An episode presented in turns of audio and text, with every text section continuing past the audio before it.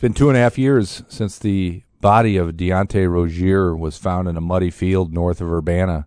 Police are still chasing leads, and the family is still frustrated that no one's stepping forward to help solve this case. Violet Rozier, his mother, said he wasn't a leader of a gang. He loved his family, his kids, siblings, and his parents. He did not deserve to die cold and alone in a field. That's what Violet told our Carol Varell in her 13th Cold Cases podcast, which looks closer at the 2017 murder and where police are as far as solving it. We'll be back with the complete story after this. Hey, Jim Rossow, News Gazette Media Vice President, reminding you that we have a ton of podcasts available at newsgazette.com every day of the week. From Dave Gentry's morning show to Scott Beatty's news hour to Brian Barnhart's Penny for Your Thoughts. Head to our website, newsgazette.com, and search for podcasts. Violet Rozier is enjoying an evening with her 21 year old son Deontay at her Champaign home, along with some other members of her family, on this Monday, January 2nd, 2017. Eating some food and enjoying some drinks, just like so many other times before. But little did she know that when her only son would leave that night, she would never see him again someone would shoot Deontay and leave him in a muddy field under a blanket of dense fog north of Urbana. Deontay reaching for help. It's hard. I still look for him.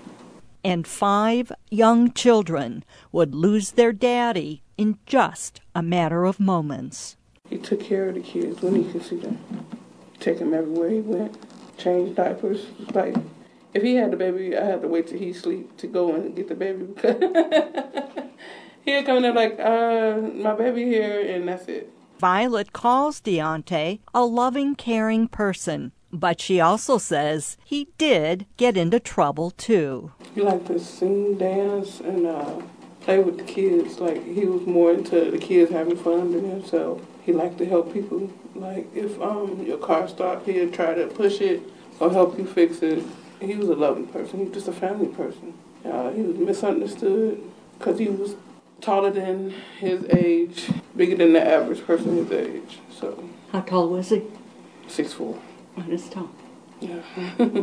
As he got older, you know, just like any other kid, he got real active and did things. He was he wasn't a perfect angel, but he was mine. mm-hmm. Deontay's sister, Lenora Rozier, is seven years older than Deontay. They were always very close. I kind of like used to consider him my son because he was my baby that I wanted to take everywhere, and I used to take him everywhere to the point I had people around town that used to think that he was actually my son. It's like, oh, it's just my little brother. But then he would get to see where he would tell people that he was the big brother. So everybody's like, oh, well, you're his little sister, and I'm like, no. Violet says on that last night, as they were enjoying each other's company, there was a knock at the door. The people across the street needed help getting their car out of the mud. Deontay went out to offer a hand. Then someone pulled up in a car. Violet doesn't know who, and Deontay got in and left, headed to a friend's house in Paxton. He would never come home again. The following morning, about 1045, a heartbreaking discovery just north of Urbana along North Lincoln Avenue, about 50 yards into a field between Ford Harris Road and Leverett Road. Champaign County Sheriff's investigator Ed Moody, who's been on the case from the very start, remembers. Deontay's body was located in a muddy field in the 5900 block of North Lincoln. Uh, basically, it's on the west side of Lincoln and that would be north of the Ford Harris Road in rural Urbana. During the early morning hours on January 3rd, a nearby farmer was working at his grain bins. High up off the ground, he looked out into the field and observed Deontay laying in the field a few yards south of the grain bins, and that farmer called 911. So then, when the deputies arrived, what did they find? When the deputies arrived, they located uh, Deontay laying fully clothed in a muddy field. Um, I can clearly recall the weather the days leading up to January 3rd, and particularly the day of January 3rd. The night of January 2nd to January 3rd was extremely foggy and rainy. We received a lot of rain leading up to January 3rd, 2017, which made the field extremely muddy. Um, I recall the field being a field that was tilled under, meaning there was no corner beanstalk standing. So as it rained, the rain conditions made it even worse for evidentiary purposes, even though evidence was located. As for the weather, the day of finding Deontay was particularly considered a really cold day, but given the conditions of the pouring down rain and very strong winds, it made it even feel even colder. Definitely not ideal conditions to try to work a crime scene that was being tampered with by weather conditions. Did you find tire tracks in the field? There was no tire tracks led uh, into the field. Uh, I, I, don't believe uh, a vehicle drove into the field. I believe everything uh, began in the roadway, and uh, he fled to the cornfield. What did the autopsy end up showing? Um, the autopsy revealed a single gunshot wound to Deontay. Past stories in the paper, um, in the radio stories, revealed that he was shot in the chest. Is that correct? Yeah, that'd be accurate. I believe that there was a struggle of some sort. Mm-hmm. And that he was shot, and then he was running across the field with the wound. Yes, yes. Uh, I believe he he could have made it if he would have had medical attention right away. Even more was working against Deontay that night. Moody says Deontay didn't carry a cell phone, and if he had, he might have been able to call for help. And sadly, he also may have mistaken the lights on the grain bin for a home in the fog and blowing rain as he tried to go for help. And then he collapsed. At first, the investigators didn't know whose body was found that Tuesday morning, but even so, a mother's instincts told Violet something was terribly wrong. So I was looking at the news like on TV, and I was looking. That's when it flashed across the TV that a body was found out in the field, and I was like, "Man, that's different." And so I was like, I got a cold chill, and I feel right about this. Then the kind of knock at the door that no one ever wants to get. It was still early daytime, like it was going into night, and uh, we heard a, lot, a, lot, a loud knock at the door, and I'm like, dang, that sounds like the police. So I walked in the front and said, who is it? And they was like, um, Champaign Police Department. So I said, look out the window. I looked out the window and saw the coroner's truck. I said, I opened the door. Uh, I said, does this have anything to do about my son? And the police officer that was at the door, the detective at the door, I, you know, I seen him frequently, like, come to the house. If Deontay had a warrant or something like that, he would always come and talk to me first and let me know. So it was him at the door, and he had tears in his eyes. And I was like, is it my son? Is that my son you found this morning? And he, he said, that was Deontay. So was he living with you at that time? Yes. Deontay's sister Lenora found out about her brother's death in a way that no one ever should. I actually found out about his death through I see multiple people post on Facebook, but when I went to go back to ask them, like, you know, what are y'all talking about? It was all gone. So I didn't get to like it was never a response to it. So I'm like, okay. And then I got home and I found out then but for you to get on there and find out that the person that you heard being murdered or being found out there was your own brother, and it's just like, wow. Moody says he believes Deontay was shot sometime between 6 p.m. on Monday, January 2nd, and 10 a.m. Tuesday morning, January 3rd, in 2017. I'm definitely comfortable with saying that he was not shot elsewhere. He was shot out there on North Lincoln. I believe something started within maybe a vehicle, or he exited the vehicle that he was in, and there was another vehicle involved with a separate party, and a confrontation began, and it got physical. I think he tried getting away, and I think a fight started in a field as well, or at least continued into the field. Um, it wasn't road based only. I can't say if the shot for sure occurred out in the field. Without being able to find the car, you can't find if there's any blood evidence anywhere. Yeah, there was definitely evidence left in the field. And we're, we're still working on that. That's definitely not a closed door yet. The door's still open on that. We're still working on that. So that's going to be huge. This takes time. Deontay's grieving mother wants answers. I would like to know why. that's basically all I want to know is why. Why did you have to shoot him? Why you couldn't fight him? So you live another day and y'all can fight again or y'all can work the problem out shooting someone or stabbing someone or killing someone is not the answer to everything. Who was in the car with Deontay? Did another car pull up in the 5900 block of North Lincoln on that foggy, rainy night? It's not for sure that another vehicle came up, but there's always that possibility with some things that I've uh, been told. As for being with a particular uh, male or female, he was definitely in the car with somebody that he knew. Um, they knew him, obviously, and someone that he felt comfortable with to get in that vehicle. That's important. So, what you're saying basically is it's not clear if whoever he got into the confrontation with and whoever shot him was actually in the car with him or if they were in another vehicle that uh, that's correct yeah it's it's unknown if the, the, the shooter was actually in the vehicle um, with Deontay or in a separate vehicle. I somewhat feel like that Deontay probably wouldn't have gotten the vehicle of somebody that he didn't feel comfortable with. And if somebody was trying to hurt him, he definitely wouldn't put himself in that situation. But why would anyone want to do this to Deontay? Investigator Moody prefers not to comment on motives at this point. I have an idea of things, but I think it's too narrow right now to say those motives. Moody does say that he doesn't think drugs played a role in the shooting or that it was gang related. Um, I know there were some issues between some gangs, and Deontay would sometimes associate himself with both of these different rival gangs, but I don't feel like this incident with Deontay is a gang related issue. His mother doesn't believe it was gang related either. Violet also thinks that the people who killed Deontay planned the attack. And she says she's got a pretty good idea who they are, although she isn't saying. You had told Michael Kaiser when he did a story with you a year and a half ago, our Michael Kaiser here, mm-hmm. that um, you thought that whoever did it planned to do it, that they knew what they were doing. Mm-hmm. Do you still think that? Yes, they knew him. He was one of their friends, like one of his friends that he trusted. And investigator Moody has some suspects in mind too. I have an idea of some people that really are uh, high alert in my eyes. Don't want to say any names at this point or how they knew him, but there are a few people that are important in my eyes, and I need basically the public to help me out.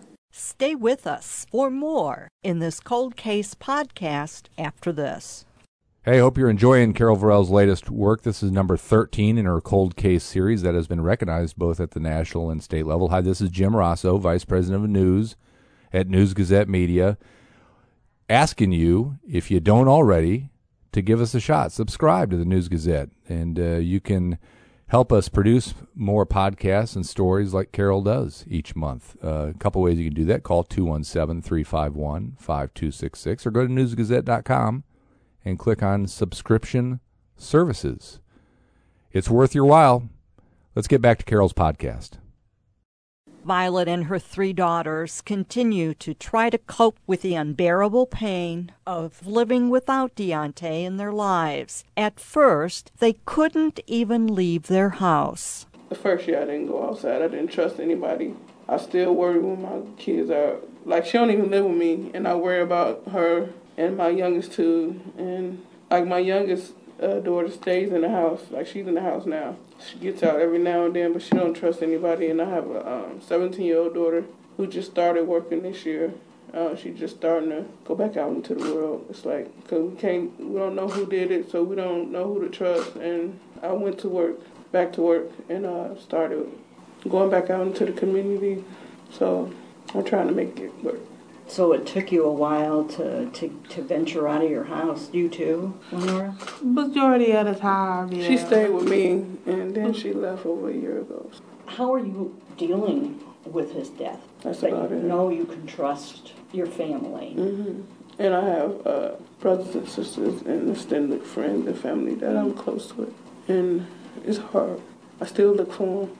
Deontay was trying to get his life on track just before he was shot and killed. He had a history with police. He had faced charges of aggravated battery and burglary over the years, but his mother says Deontay was getting ready to look for a job after the holidays so he could better support his children. His sister Lenora says despite his faults, he was a good person. I don't feel like anybody deserves to die, but especially good people. You have people that have bumps in the road in their lifetime, but the way that you correct it is how you should be seen. And it's like, okay, yeah, he did go to jail and make some mistakes, but he was working on fixing it, whether it was being more involved in his kid's life or being more involved in helping other people or trying to find a job and ways of income to support his children. Even though Mother Nature left a messy crime scene, investigators were able to collect some good evidence still ripe for testing using advanced forensic technologies. The evidence that was collected is honestly, you go to a crime scene, you're like, this, this is the perfect piece that you want to solve a crime. Those pieces are still being analyzed at this time but there are other advancements that have been done in the past couple, two or three years. Currently, trying to do a new advancement now with something else that I really can't disclose what that is, but uh, the investigators are working on that now. Hopefully, that'll be the, the piece that really helps put things together. I'm confident that it could be that piece. Did you recover any shells? No. No, we actually tried to uh, go out the following day, and another investigator did as well, and use a metal detector of some sort to locate anything that could be metal. And nothing was located. That the field was just trashed mud. So it was it was terrible. And despite the heavy fog that night, someone driving by did see something. There was an individual that was driving by, and uh, he came forward and recalled, said he recalled seeing maybe a larger style SUV. He recalled uh, maybe some shiny rims on the vehicle. Possibly saw a couple occupants standing outside of the vehicle. But then again, you have to go back to the weather conditions as well um, that night and the early morning hours of January 3rd. Extremely foggy, rainy. I'm not saying that's what he saw or he didn't see, but those conditions can play effect and maybe things are described. Color of the vehicle is still kind of uh, sketchy right now. So they just remembered seeing one vehicle? Yeah, and it doesn't necessarily mean that that vehicle had anything to do with it, but we did follow up on some vehicles that came up empty at that time. Building a solid case against whoever killed Deontay has been frustrating due to a number of factors beyond the poor weather conditions. Remember, Deontay didn't carry a cell phone? He would simply use others' cell phones. So as a result, investigators couldn't find out who he had been talking to. And the hesitance of people who may know something to come forward has certainly hindered the investigation. Moody says initially people were willing to say something, but that soon dropped off. The tips came in really good for a while. Um, again, they're all over the place. People point fingers at different people. We chased those tips down and found some of the tips to be basically out of the, the, the whole crime situation that would have led up to this. Um, the tips really did drop off probably in the past, I'd say, year and a half, two years ago. But we have continued to work on things. I continued to work on things even, uh, I think I had an interview with somebody maybe this past spring, if I recall right. Um, somebody I was trying to track down and was able to locate them. And investigator Moody is turning to you for more help. Have you talked to someone who said they were there when Deontay was shot? Or to someone who said, I did it? Did you happen to drive by the 5900 block of North Lincoln Avenue on the night of January 2nd or the morning of January 3rd, 2017, and see a vehicle along the road? Maybe more than one vehicle. Did you see people around the parked vehicle or vehicles? Have you heard anything else about who did this? Do you know who Deontay was with that night? Basically, I need the public to talk, not be scared to talk. Um, I feel like there might be a witness or two, maybe even a male, a female um, that was there during the homicide of Deontay. I need you to come forward and talk to me. Trust me. I'm willing to meet with you somewhere. Just call me. If you are a witness and want to come forward but scared of implicating yourself, don't be. We can basically talk and work through this don't be the one who doesn't come forward you don't want to be the last person. If somebody else comes forward before you, that could implicate you in some form or way just for the fact you didn't want to come forward to talk to me. I know it's hard for the public to trust law enforcement and they're scared of being labeled a snitch on the street. Trust me again, I will do everything I can for whomever comes forward and provides a credible statement. As for being labeled a snitch on the street, I will do what I can to protect you and your family. There are certain things that we can do to assist and helping you, but only with your cooperation. Maybe there, maybe there's, uh, people were at a party talking uh, prior to this, or even afterwards, and made discussion of what happened, who did what. I- I'm looking for that. And if you heard somebody talking about this case, or actually what you really need is somebody who may have talked to one of the killers. Somebody has spoken with the killer or witnesses that were there. Um, I'm sure that the witnesses that were there, I'm sure have spoken of this incident, and that's what I need. I need someone to come forward and tell me this let's get this rolling and uh, let's finish what uh, somebody else started. As for those suspects, investigator Moody has a message for you. The bottom line is if I have spoken to them, they know it, and if I haven't spoken to them, they also know it. I do feel as if I may have spoken with someone that could be a valuable witness. I know I've spoken with some people that are definitely on my radar. If I have spoken to you, or if I have not spoken to you, don't get comfortable right now thinking that you slid by me, because I promise you haven't. Like I said, I, I, there's there's people right now that I've spoken with that are definitely on my radar. You haven't slid off the radar, so don't get comfortable. So once again, you just need that tiny little bit of information to be able to arrest somebody. Do you feel that you're that close? I'm close, but I want to be a lot closer because when I finish it, I want to make sure that they don't have a chance. A chance to get, Get out of it. Get out, yep. Deontay's sister Lenora. I mean, I feel like if you if you was the person that did it, just you would have a, a better conscience of coming forward and getting it off of your chest. Some people hold back these, and then the the guilt is going to eventually start to eat away at you. So just go ahead and come forward about it. Or if there's somebody that was accomplished or that knows and is afraid to come forward, like you should never be afraid. If you have information that can help, then come forth and say something about it. Anyone with information is urged to call Champaign County investigator Ed Moody at 217 384 1213 or 384 1204. You can also remain anonymous by calling Crime Stoppers at 373 TIPS. I would like to suggest that whoever knows anything about this come forward or with to Deontay and his family. Deontay's children will grow up without their biological father, but they don't have to grow up knowing that their father's killer is still on the run. Going unspoken helps in nothing, so speak up for the family and Deontay. That's what I want. And Violet Rozier, still aching for justice and closure for Deontay. He was my only son.